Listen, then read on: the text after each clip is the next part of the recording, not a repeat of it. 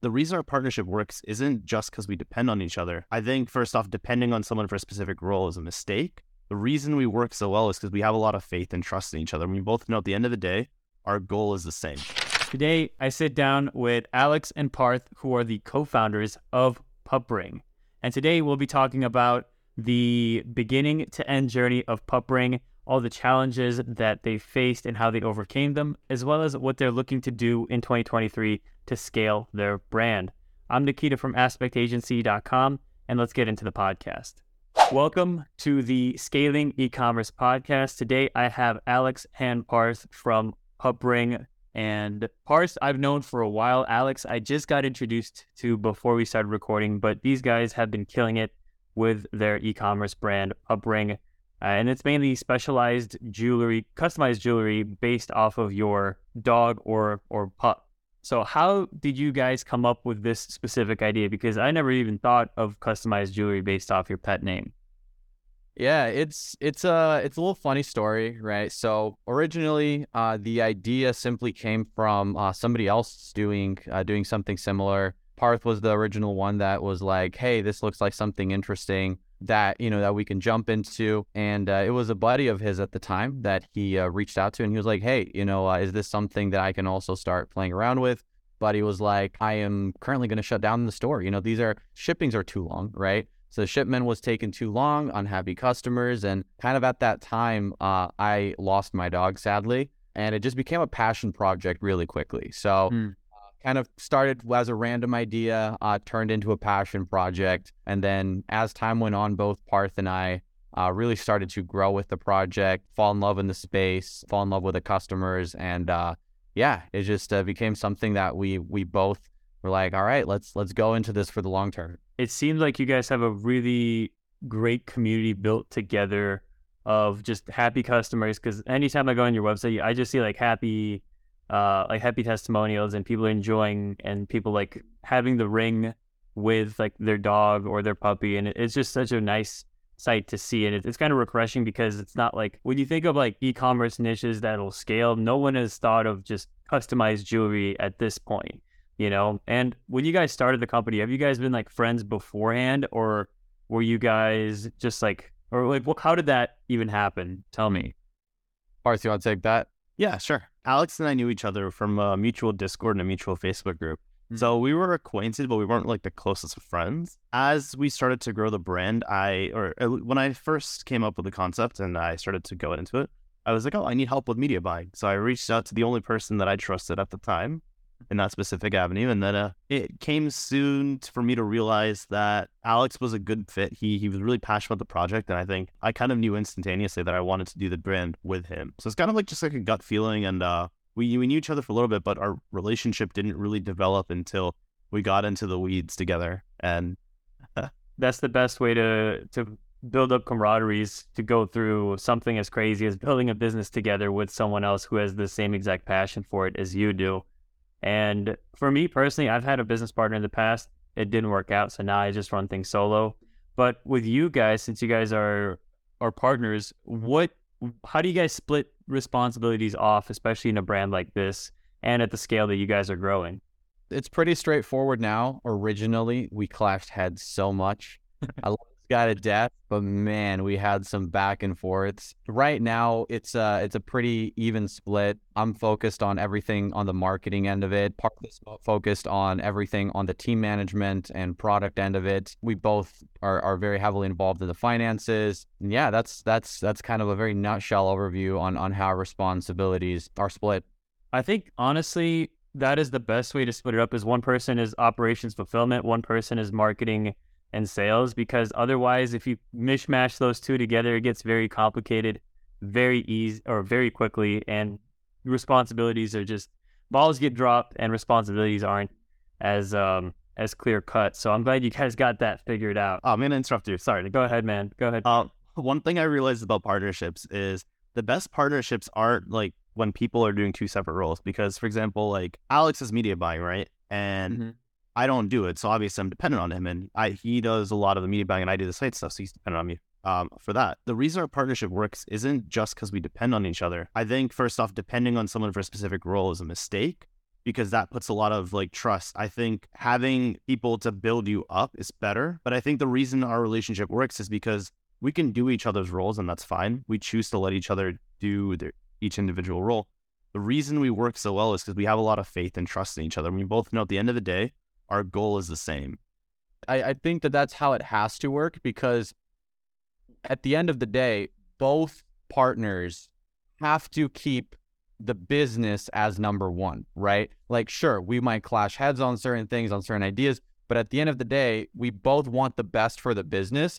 And that is what we have to return to make sure that the brand succeeds, that the partnership succeeds, and that we're always going, you know, step by step, you know, one foot in front of the other. We have a principle in our business where the business needs always exceed the needs of ourselves, because that without the business, no one gets fed, you know? And I'm sure that's the same thing with you guys.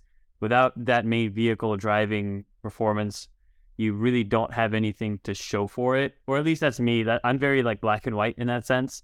And I'm sure you can see where I'm coming from on that end. When it came down to actually growing the business, because I know you guys have been growing at a very fast rate, 2 to 4x every year for the last 3 years. How have you guys been able to keep up with that growth? I guess on the marketing side, you know, you just have to add the budget or make a few more funnels. But on the fulfillment side, I think that's where the complexity comes in, especially with such a customized product like this. I think what we can do is I can give you the answer on the marketing end, and Parth can give you the answer on the fulfillment end. Since let's do it. Where we split everything up, but definitely from day one, you know, I personally had experience in e-commerce before Pupring, but looking back, I didn't know shit, dude. Like. It was one of those things where we went into it and we're like, okay, let's run some Facebook ads. Let's do this. Let's do that. And year one that we were running it, we did maybe like 250,000 revenue. But then we look back and we're like, this is not profitable, right? We're not actually going up. We're just digging ourselves into a credit hole, right? What happened was 2021, we got really lucky. We started posting on TikTok organic, and we ended up going viral. And that was our primary driving factor of growth, or primary, you know, growth factor in 2021. So the entire year there was focused around, okay, how do we perfect organic content and virality? How do we make pieces of content go viral? How do we get more eyeballs on our products and essentially sell more? So throughout that entire year, that was a big challenge on my end to figure that out. And we tried a bunch of things. Probably halfway through the year, we're like, let's try, you know, more Facebook ads. And at that point, we just chucked Facebook. We're like organic, you know, all the way. So probably like halfway through the year, we started, you know, I think we hired an agency. It kind of wasn't moving anywhere. And we ended up towards the end of the year just being like, okay, well, we need to actually start creating an omni-channel. We have to actually start acquiring customers at a more consistent basis, because you know, viral days are awesome. Our first viral day, we did like 25,000 in revenue, like 60% margins, was insane. But that's like, you have your viral day and then, like, you know, hardly any revenue. You have another viral day and then hardly any revenue.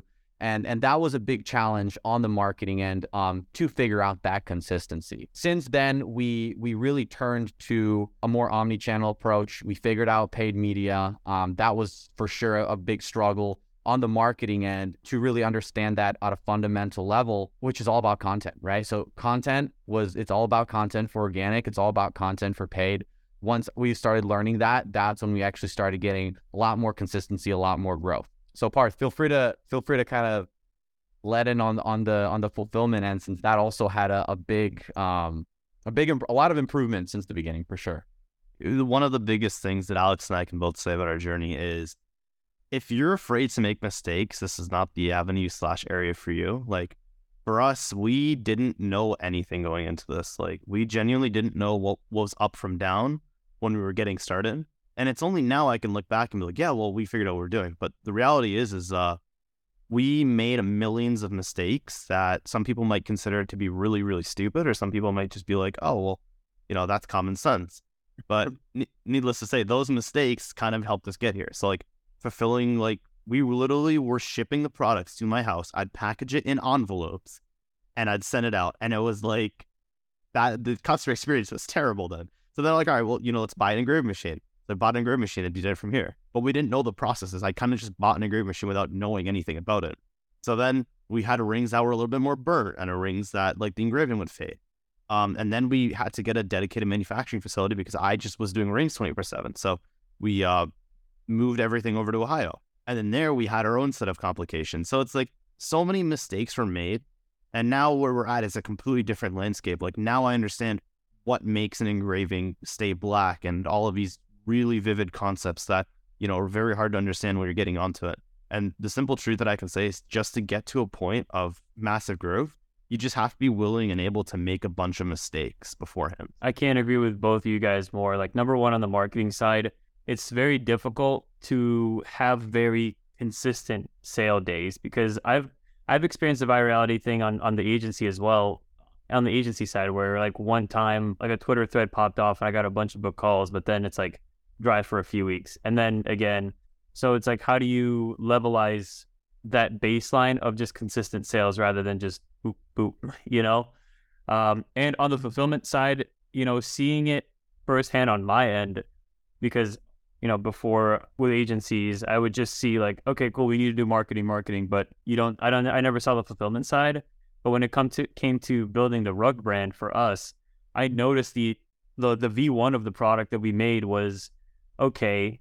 And as we started doing it more and more and more, and I'm sure you can attest to this, Parth, like the more you do it, the more you're in it, you see so many different things that could be improved. Even like little tiny improvements, they add up so much to where you have a completely different product by the end of that like iteration period. 100%. We increased the size of the rings by like 0.5 millimeters, right? And the customer responses were like, I can't see the engraving. And now it's like, oh my God, the engraving is so visible. Like I can hold my hand all the way out and I can see it. And it's like the tiniest of changes, but you only get there by just like fucking everything else up. Pardon my language. You're good. Now, part of just messing things up and learning from failures, because I'm a big believer in that. What's like one of the biggest challenges that you guys have faced since running this brand or since starting it? And how did you guys like overcome that challenge? I think Alex and I will have different answers. Alex, why don't you go first for this? Yeah, for sure. Importance of content. I kind of touched base a little bit about that earlier. We waited way too long to start executing and understanding at a fundamental level on how important testing content, learning from failed content, and then recreating content that is working and reiterating on content is throughout 2021. You know, we were going viral on TikTok and we were doing some type of, you know, Facebook ads, but we were running things and not trying new things, right? It was kind of sticking in that same boat that we felt safe in and not willing to try new things. We were lucky to get in touch with our now mentor, who really just shoved down our throats that without content, you're not going to be growing anything, right? So yeah, simply put, content was once we started to actually create lots of content, test lots of content, that's when we saw a big increase in performance, a drastic change in decrease in customer acquisition, and just, a lot more positive results for the brand and community that we were building. There's a quote that he said, which has just resonated with Alex and I for over the years. It's, we don't run a pet jewelry company. We run a content creation agency that monetizes with our products. It's like our primary focus is to just create the content, and then everything else will naturally come. I think that's marketing related, to be completely honest with you. I think that resonates. Anything marketing related, you are monetizing, you know, that marketing with a service or a product, but the marketing is what's getting those sales. And that's what you need to focus on. Yeah. Yeah. I can't agree more with you guys about that as someone that does content on a daily basis. So the biggest challenge that I personally faced is optimizing my own output, because at the end of the day, right? Like you have different points of scaling, like 0 to 1 kind of need to be a somewhat decent operator. But 1 to 10, you have to, you sometimes in the early stages that you don't have the finances to go and hire like every single rollout, right? It's only when you hit the 10 part is when you can do all of the fancy hiring. But getting from 1 to 10 is all about optimizing self-output, in my opinion. So for me, the hardest thing was like acknowledging, hey, I have a problem where I'm playing too many video games, or hey, I'm not doing X, Y, and Z that I know I need to be doing. how do I optimize myself? Like, for example, like last year, I ended last year 197 pounds. I was playing too many video games. I didn't really have that many social relationships. I'm now in this part, which is 4623. I am currently, I'm down like 15 pounds. I've been building some awesome relationships. Like, and Nikita, I don't think like we really knew of each other until like very recently. And it's like, I'm able to build awesome relationships with you. And it's really great because a lot of the stuff you say is spot on. Like everything you're talking about is amazing. That email marketing sheet that that you shared with me, absolutely banger. I still think you should charge for it, by the way. It's a work in progress. And I think like optimizing yourself, right, gets you so much more than anything else, because that's at the end of the day, right? Doesn't matter what field, doesn't matter where you're at. If you're able to control your output and make yourself a more consistent operator, you're gonna accomplish far more than if you got lucky and anything like that. Yeah, it's for me, the way I see it, I think it was like Sam Ovens that said this quote, and I don't want to get harped too much on like the guru side, but it's like your business problems are mostly personal problems. So whenever it's something that's going on in your business, it's most likely a thing that's going on in your personal life that's dragging you out of the business that is causing that business problem. And when you start to optimize things around your life, whether it's your workload, your relationships, even the content that you consume, like you notice a drastic change in your business, or at least I do. Whenever I, shut all the windows, close all the doors, and only, watch business content as my entertainment time and don't look at Instagram and YouTube, I notice like a significant uptick in my performance in the business. But at the same time, you kind of have to balance that out and not go, all the way to one side and just be business, because then you'll burn out very quickly, or at least that's for me. Yeah, no, 100%. I A/B tested myself. It was the funniest thing ever. But after I quit video games, I was like, all right, well, I want to do work. So then I'd spend like the entire day from sun up to sundown. I'd just be at the laptop, and then I'd wake up. I'd go to sleep, and I'd wake up, and I'd be so exhausted. Like, dude, what did I just do?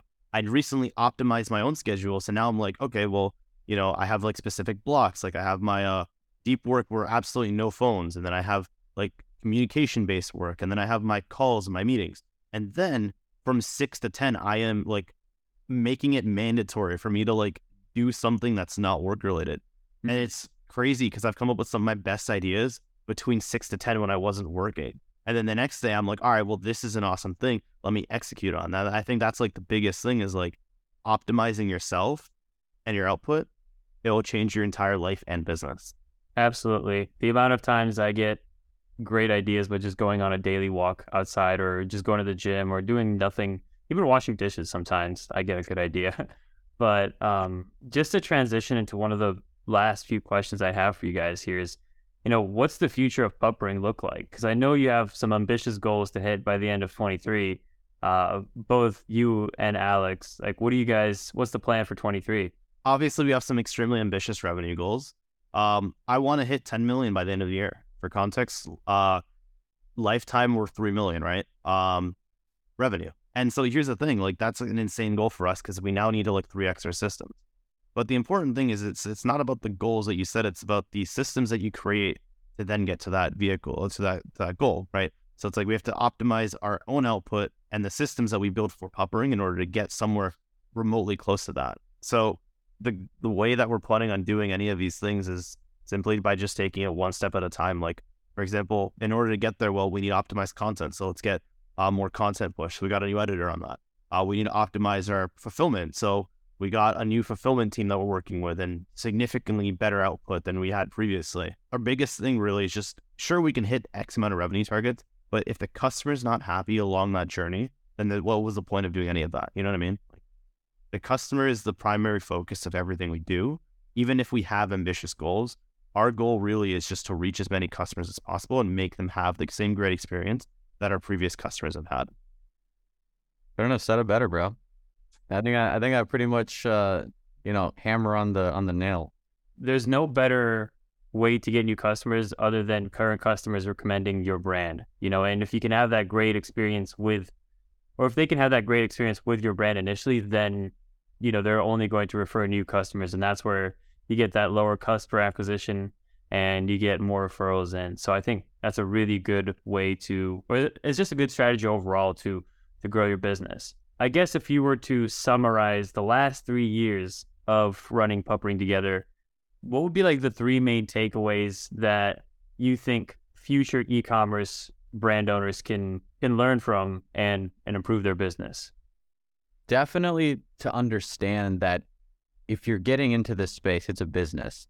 It's not like most of the quote unquote gurus make it seem, where it's quick money or whatnot. Like, you're building a business, right? You have to treat it like a business. You have to put in the hours like it's a business. You know, if you're trying to escape your 9 to 5, well, you know, truth be told, you're working 24/7. You shouldn't be, but as a business owner, you're on call 24/7. What happens if something happens with the ads and now I have to, it's like 11 o'clock at night, you know, I want to be with my wife, but it's like, no, I have to quickly go do something else, fix something else, because, hey, I have to make sure that revenue is still coming in, the cash flow is still coming in. So I think the understanding that if you're going to get into it, treat it right, learn, never stop learning, and don't be afraid to fail. Because at the end of the day, you're going to fail. You're going to fail over and over and over until the time you succeed outnumbers the times you fail. And at that point, you're always going to be failing. Like, we're still failing at certain things, but we're still exceeding more than we're failing, and we're heading in the right direction. So that's what I would say would be my personal summary on what future e-commerce brand owners should look at. I 100% agree with you. I want to add something onto that. I think the biggest thing a lot of people focus on is, let's just say you're running a dry cleaning business, right? Well, if you're in Manhattan, right, how do you compete with the 50,000 other dry cleaners that are there? People add free shipping, or people add delivery and all of that stuff. And sure, that might be the incentive. But at the end of the day, if you're looking for dry cleaning, you want to go to the person who does the best job, right? And so I think one of the biggest things is everyone thinks e-com is a fancy game where you're going to be doing like 70 different things, and every week you'll be doing a new task. But the reality is the best operators in ecom have a very structured and organized and very, lack of better words, boring life, where they just focus on that one task. For example, Alex focuses on content creation, and that's all he really thinks about day in and day out. Sure, he does some other stuff, and he might have to show up at 12 to do some stuff. But the reality is a majority of his days is, hey, I got to make content today, so let me go film 5 pieces of content. And then tomorrow it's the same thing. For me, it's like, well, if I'm in charge of ops and fulfillment, I got to make sure that I'm continuously checking in with my team. I got to make sure that I'm continuously working with our manufacturers and distributors. So it's like consistency is more important than anything else. Like, if you're just good at the one core thing, like, that's why for us to hit 10 million, right? I'm not thinking of any crazy ad strategies. I'm not even thinking about anything that's really that phenomenal. I'm just thinking, how do we make the core product better? How do we make it so that way the customer is happier? And how do we do that? So that way now, instead of us having to come up with some crazy marketing angles and thinking out-of-the-box strategies, we can just do something that's really simple, but the creators or the customers prefer it, so our cost per acquisition is lower in general because they love the brand and they love the experience. But my other two would be exactly what he said, is just focus on yourself. And I'll think of the crazy strategies. Yeah, the crazy stuff, like you can knowledge. Hold on, I need to say this, but one thing I've underestimated significantly is knowledge. Like, not a lot of people go out of the way to learn things. And I think that's one of the things that we need to look into in our space, especially like when you're a brand owner, every 3 months, the landscape is not changing entirely, but it's adapting. And we've had our greatest successes by being the first adopters of a lot of different things. Like, Pupring was the first adopter of TikTok ads, TikTok organic. When Apple releases their ad platform, we'll probably be one of the first adopters of that as well.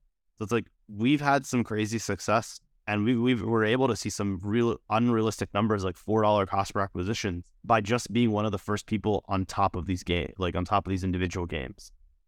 Yeah, and I think that's just something you have to do as an entrepreneur. And I get reminded that every time I talk to, whether it's like family or friends that are like working 9 to 5s, it's, you know, I'm like, oh, I'm on top of this ChatGPT thing or the AI thing, like as soon as it came out, or like at least a week after it came out, and they didn't realize it until like last week, or they didn't find out about it till like this week. And I'm like, I've known about this for months. My team's been using it. Everyone that I talked to has been using it. And it's like a reminder of, I need to get on top of the brand new thing or the cutting edge technology, because it's going to help improve my business significantly, or improve my clients' businesses significantly. And when you're not forced to do that, and when you're not forced to, I guess, hunt and gather for yourself and for your team, then you don't really need to learn brand new things. And that's why I think most people that don't really run their own business, they're not as, I guess, well read, because they're not forced to do that. Yeah. And the other thing is like, I only learned about like ChatGPT. Like I was pretty ahead of the curve. I was using it to play like Munchkin, a board game with my buddies, like back in November type frame. But I was only really on top of that because of the community that we've built and that we're all a part of. And it's really awesome because like you can supplement some learning, like going out of your way to like be on top of all these crazy trends by just surrounding yourself by people who are already on the bleeding edge. And that's something that I'm very grateful for, because like I never really had a community to rely on until very recently. And in that community, I now get to see and understand what other brand owners are doing. And it's really nice to just pick people's brains. So like community leading into bleeding edge technology can help you get there before like the average Joe does, who doesn't have a network.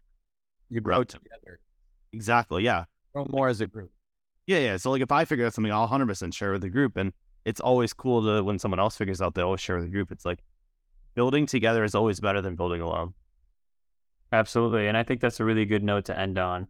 So with that said, where is the best place to find you guys? Well, apart from pupring.com, we both have, you know, Instagram socials. My Instagram would be real Alex DJ. Parth, you can plug yours in as well. Twitter would be the best place for me. Parth Kukr. Being a lot more active on Twitter as of recently. So 100%, I might have some really cool tips or tricks that you want to check out. Just go to Twitter and type Parth Kukr and you'll probably find me. Fantastic. Well, it was a pleasure having you guys on and learning more about the story of Pupring. And I think a lot of people are going to get a lot of value from this podcast. So with that being said, I'll see you guys in the next one. Thanks for having us, Nikita. Thanks for having us. Thanks again for joining us on the Scaling e-commerce podcast. If you enjoyed it or learned something new, remember to like, subscribe, and leave a review. It really helps out with the algorithm. If you want email marketing tips delivered straight to your inbox on a weekly basis from yours truly, then check out the link below or in the show notes to subscribe and join my newsletter. If you're a D2C brand with at least 10,000 email subscribers and interested in starting a conversation to work together, then go to aspectagency.com and we'd love to chat with you. And if you want to stay up to date with anything email and SMS, just follow me on Twitter at Nikita Vakhrushchev or check the show notes for the link. With that said, I'm Nikita and I'll see you in the next one.